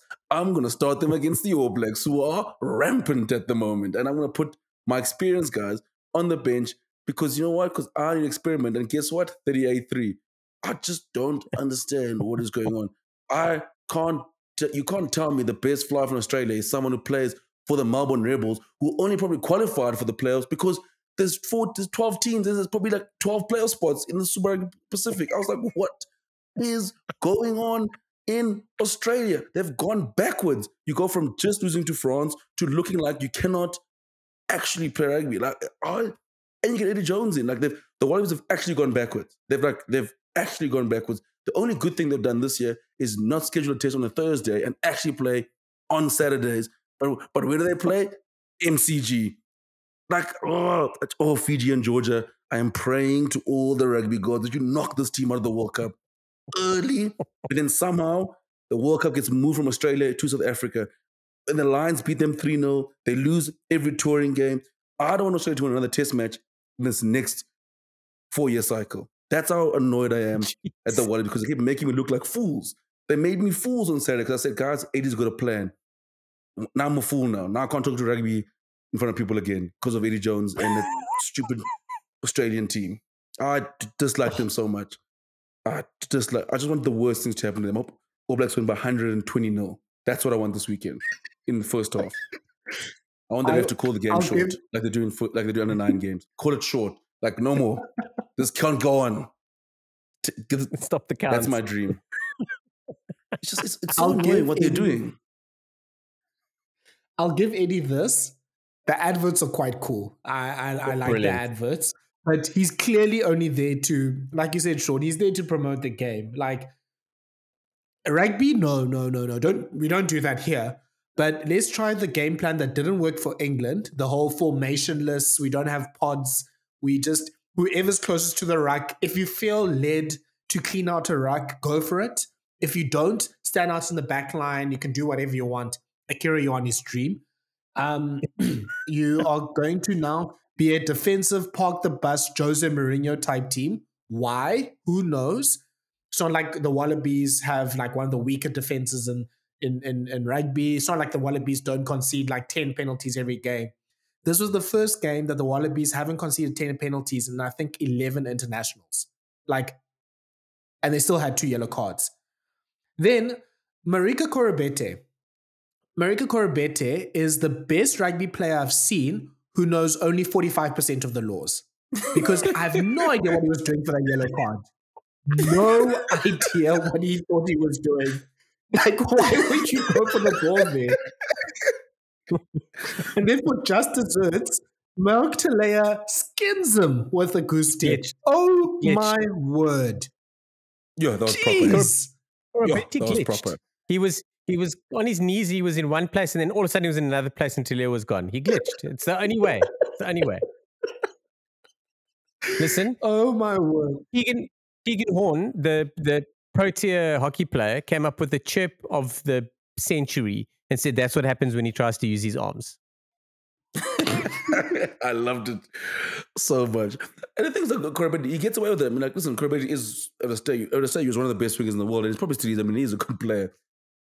But there's times you like this. I don't think this Og knows besides running and catching the ball. Like just give him the ball and, and then and you'll not you don't rap when he tackles, but like anything else is a is an absolute mystery to him. Like and also like guys, I think we need to put together mystery. a petition. I think we put together. We need to try and get Rob Valetini out of Australia very very quickly. Big Rob does not deserve Please. this, guys. He does not deserve this, guys. I was like, oh, and also it took Eddie Jones three games to to realize that Rob Valetini is his best ball carrier because he carried five times, I think five or six times in two games. Eventually, he's like, oh yeah, by the way, this is your best ball carrier, and, and they play a lot better. And then obviously they fell apart because because what what it was fall apart. We need to get Rob Valetini out of there.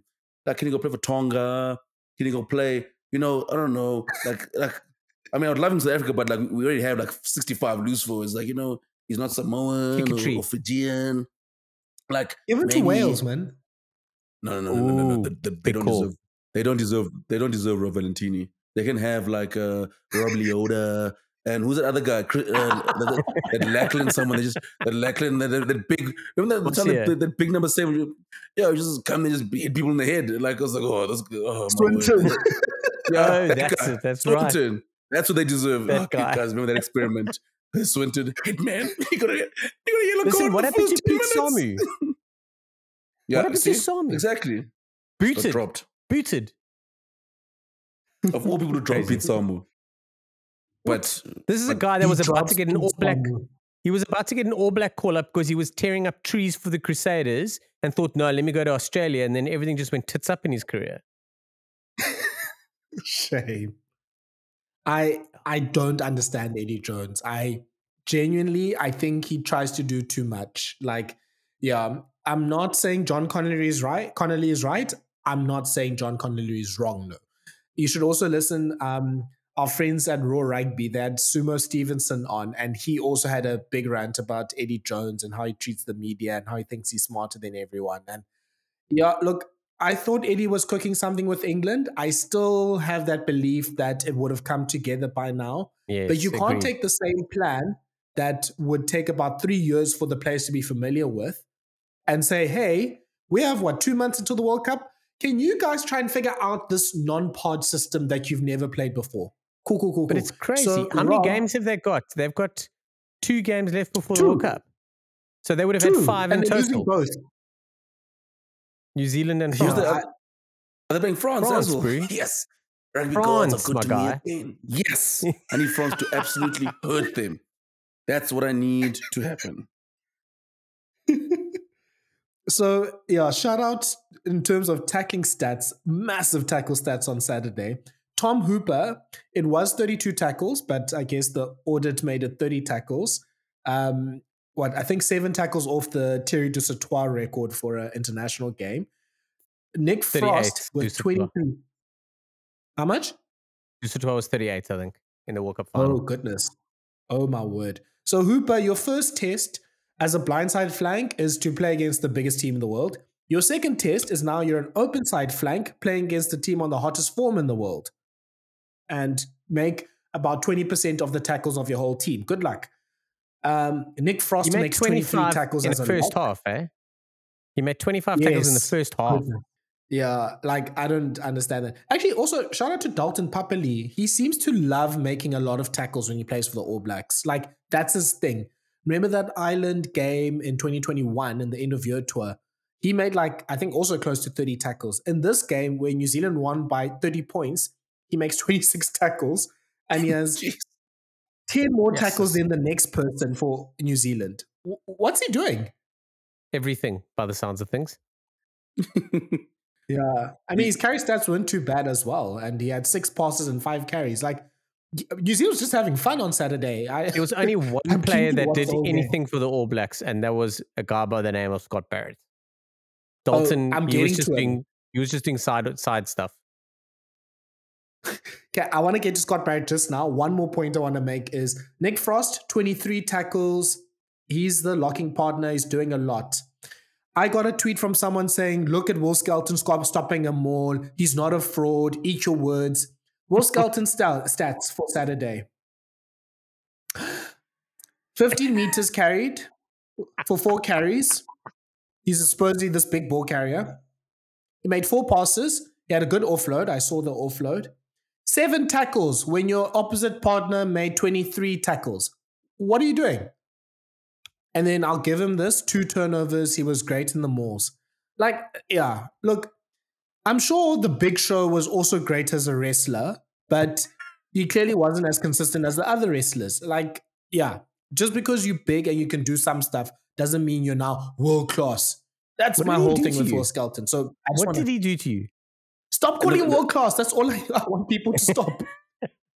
He even apologized to him for and now now that that apology got revoked very quickly. Is it yeah, even an apology I'm, I'm, if it doesn't count anymore? It couldn't even. I mean, eh, the, that apology. I think. I mean, I think that podcast is still being listened to. Like it's still fresh.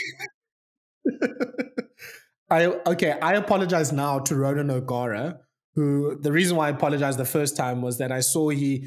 I'm not sure he follows me anymore, but I saw he was following me on Twitter, and I was like, oh wow, I could be assistant coach for La Rochelle.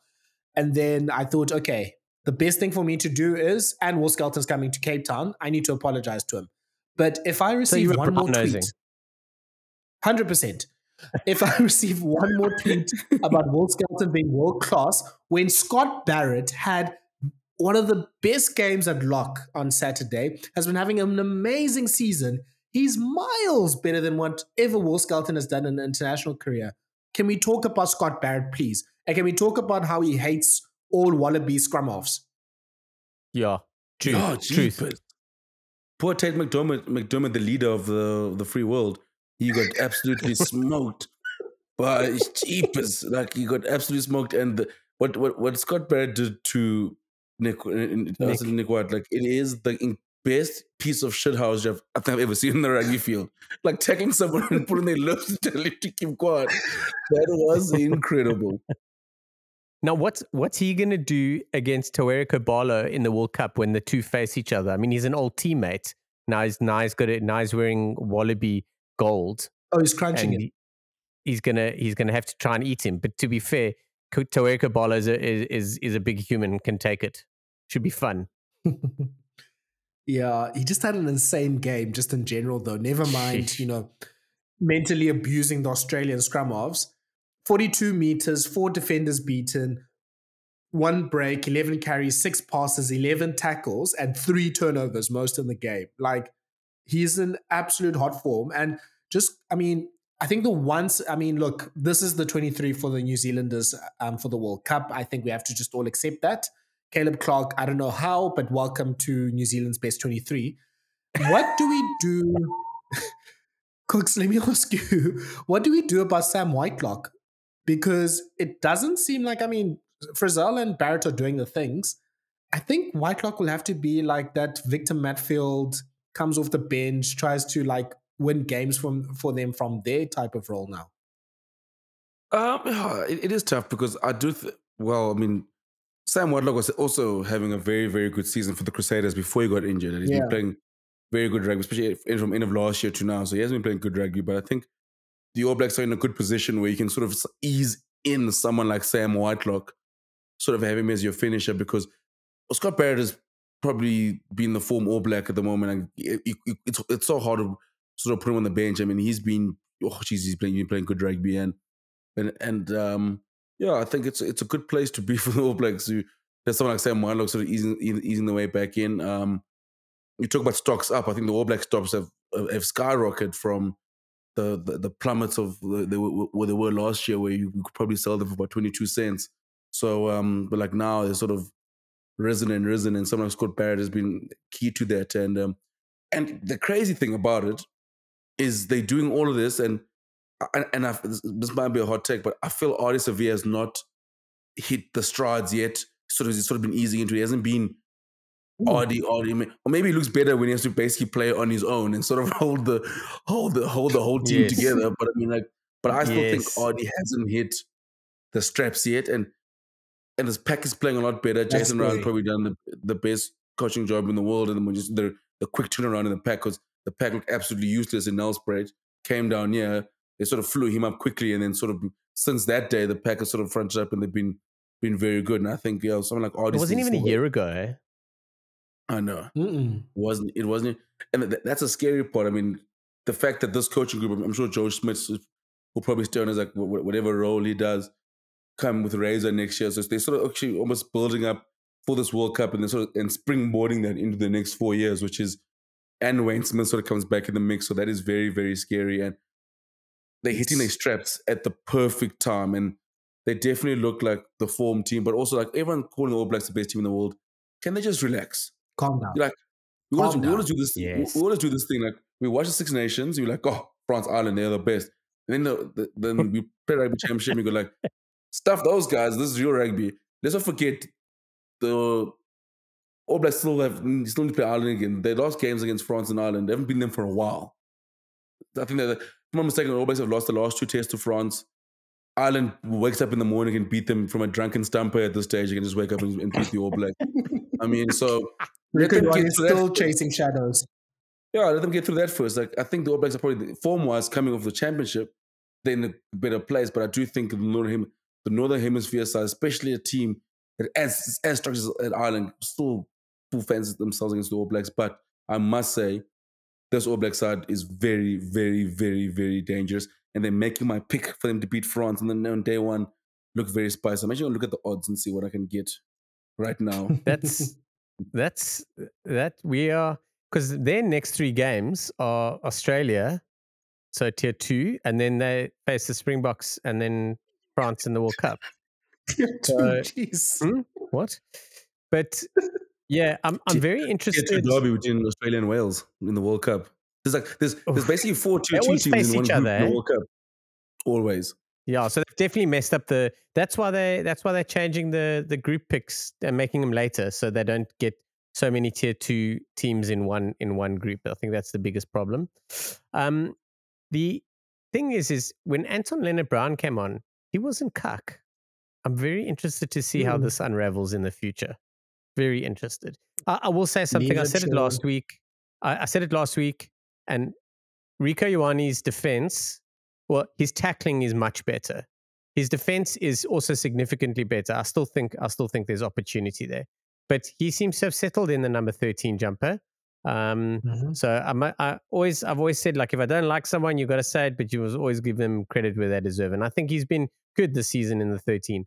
But very interested to see what happens because the the Aussies, I mean the Kiwis, really could use a guy like Rieko on the bench. To be very honest with you, and by no means I'm saying this because I don't think he should play 13, but a guy that can play wing and 13 on the bench is exceptionally valuable. But to be fair, so does Lienert-Brown. He can play uh, both sides, uh, both 12 and 13. But yeah, let's see, let's see.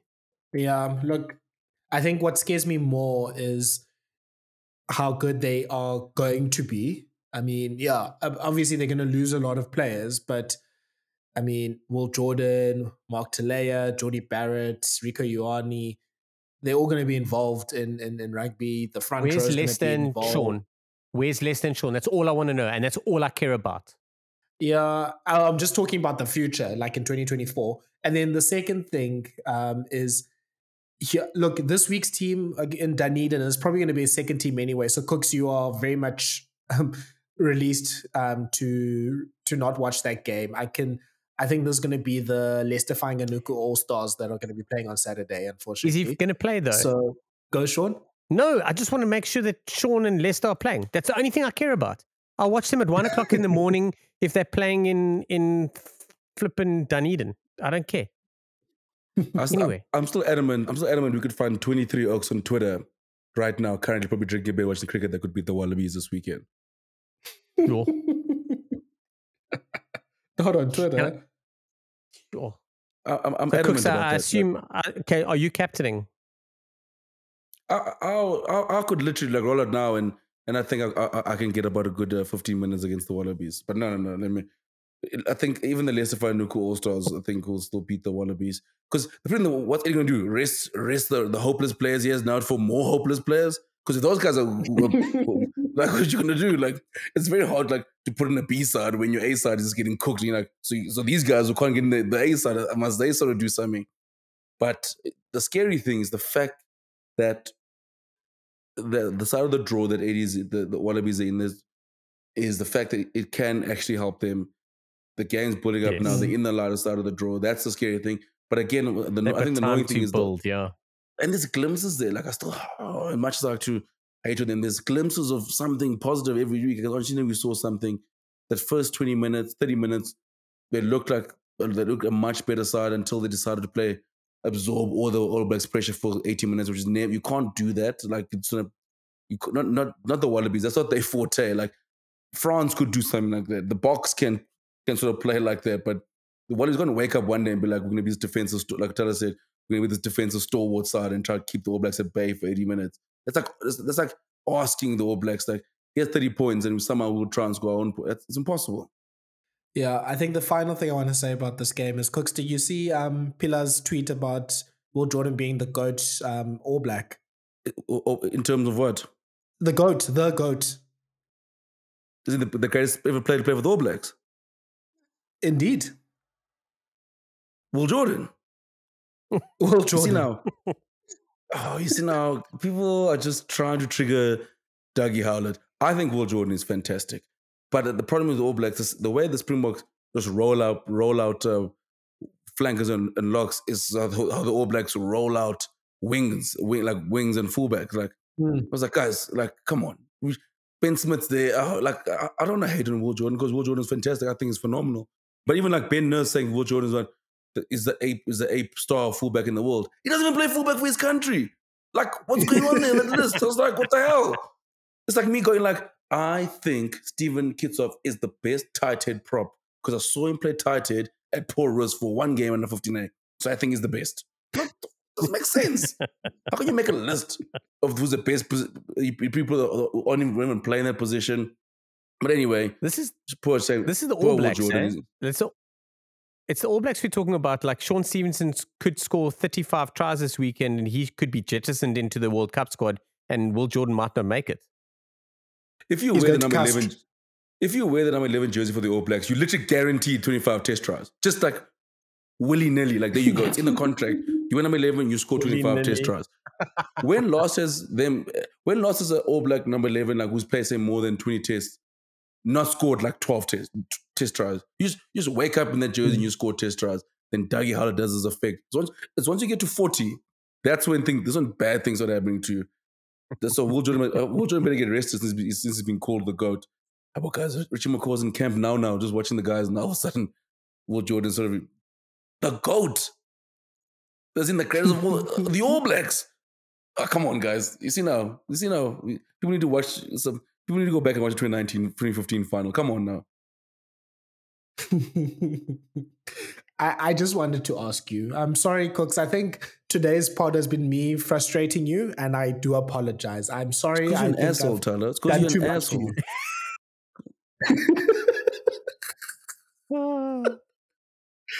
uh, I think this will be another part of me saying I have many apologies to make. So, apologies are for Ronan O'Gara because I want to still be in the coaching staff for La Rochelle.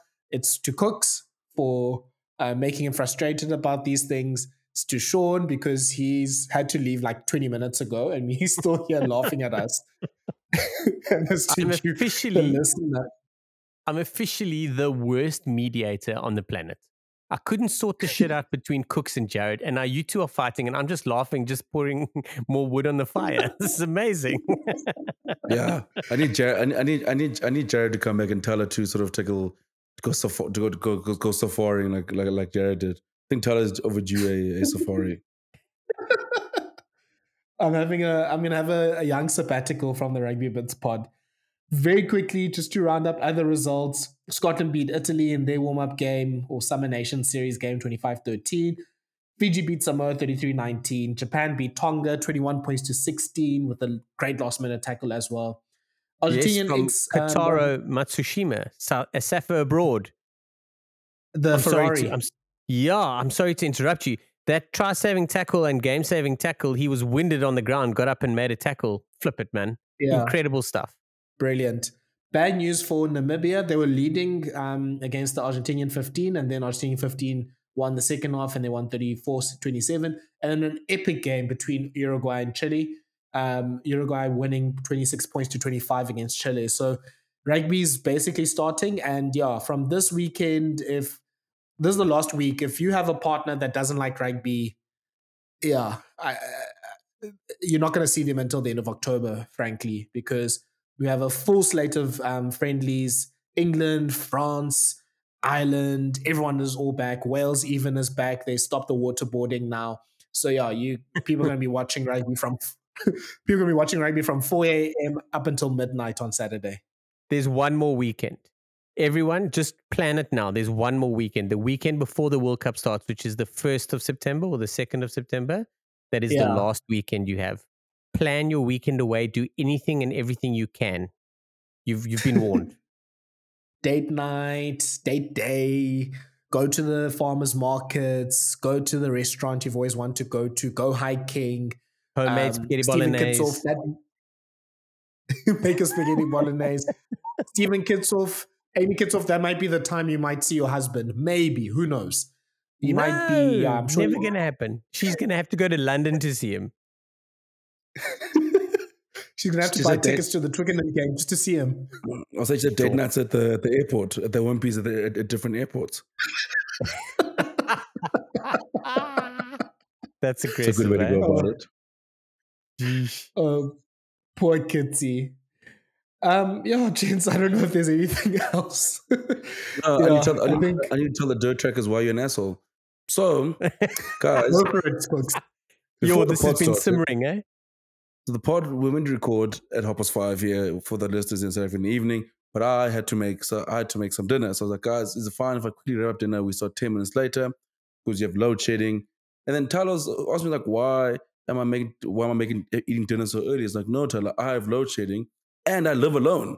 So uh, unlike Thala, who's married since last week, he threw in a, he threw his marriage advice in in the pod. So now we all know his wedding story.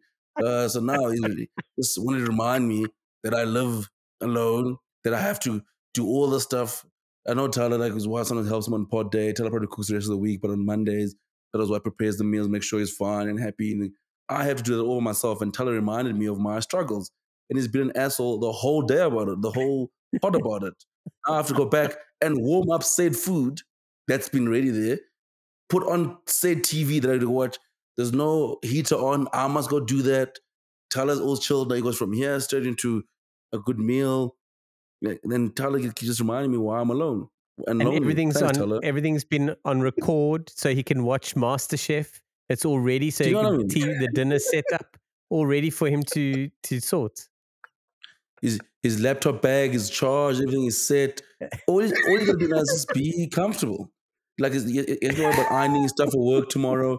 Lecture notes have been put aside already. Like it's just everything is good. I'm probably uh, I'm about five minutes away from getting a text from my girlfriend saying, "Are you still potting?" Yes, I am. You know what I mean? What, what Thala's one gets But I haven't eaten. I'm going to be ten minutes late. it's got various. It's got various times when Thala's quiet. He's probably getting snacks coming in at times, getting his notes. Like he just remind me, Thala's an asshole. Simply, simply put, he is an asshole. this is going to be the best World Cup ever for me. Oh goodness! The worst media for you, Shaun. This is going to until, be sensational. Until Kooks turns on you, watch out. yeah, Dragons, no, Munster, no, Jared, Thala. I'm next. It's a numbers game. No, Shaun, Shaun, you are safe. Don't worry. You are because you can provide me beer. Thala's probably gonna give me like um I come to his house and I cut like a piece of a beer. And you probably like I don't know those those home brewed ones from lo- lockdown days, those pineapple beer stuff are probably knowing Thala at this rate. Dude, that's gonna kick like a mule now, eh? Imagine that. No, That's no, two years to get ready. Thala, Thala actually no give co- me the yeast. There's no coffee there. There's no coffee there either. He doesn't drink coffee either. Like nope. No, t- Thala will give will give you the beans. He'll give you the beans. You must like grind it yourself, like before you make the coffee. It's like, are you hungry? like, yeah. Oh, I'd love. Oh, we're having spaghetti, and like he'll give you like the the the flipping meat for, to, for you to make the mince first before you even enjoy it. Like you gotta like make your own spaghetti as well, like because that's what, that's what Thala does to you. Because he's an asshole. We'll give you all the ingredients you need. Like, would like a beer? Here's yeast and some water. Start start brewing, brother. Talk to you in 45 days' time. yeah. the game starts in two yeah, days. So. My, it's my last uh. episode of the Right podcast. Thank you so much to everyone. Bye, guys. If, if you if, if you want to know what happened, ask Kooks. but yeah, well, um, thanks everyone. Please like, share, and subscribe the podcast with everyone else in rugby world. We are charting now in South Korea and Japan and Namibia. I just saw this weekend, and yeah, we are looking to invade each and every home before the Rugby World Cup. We hope we can also talk some sense into some of these rugby coaches that we've been slandering the whole day. And yeah, we will see you guys later this week when the Springbok squad is announced and talk about the game upcoming on Saturday. Cheers. Bye bye.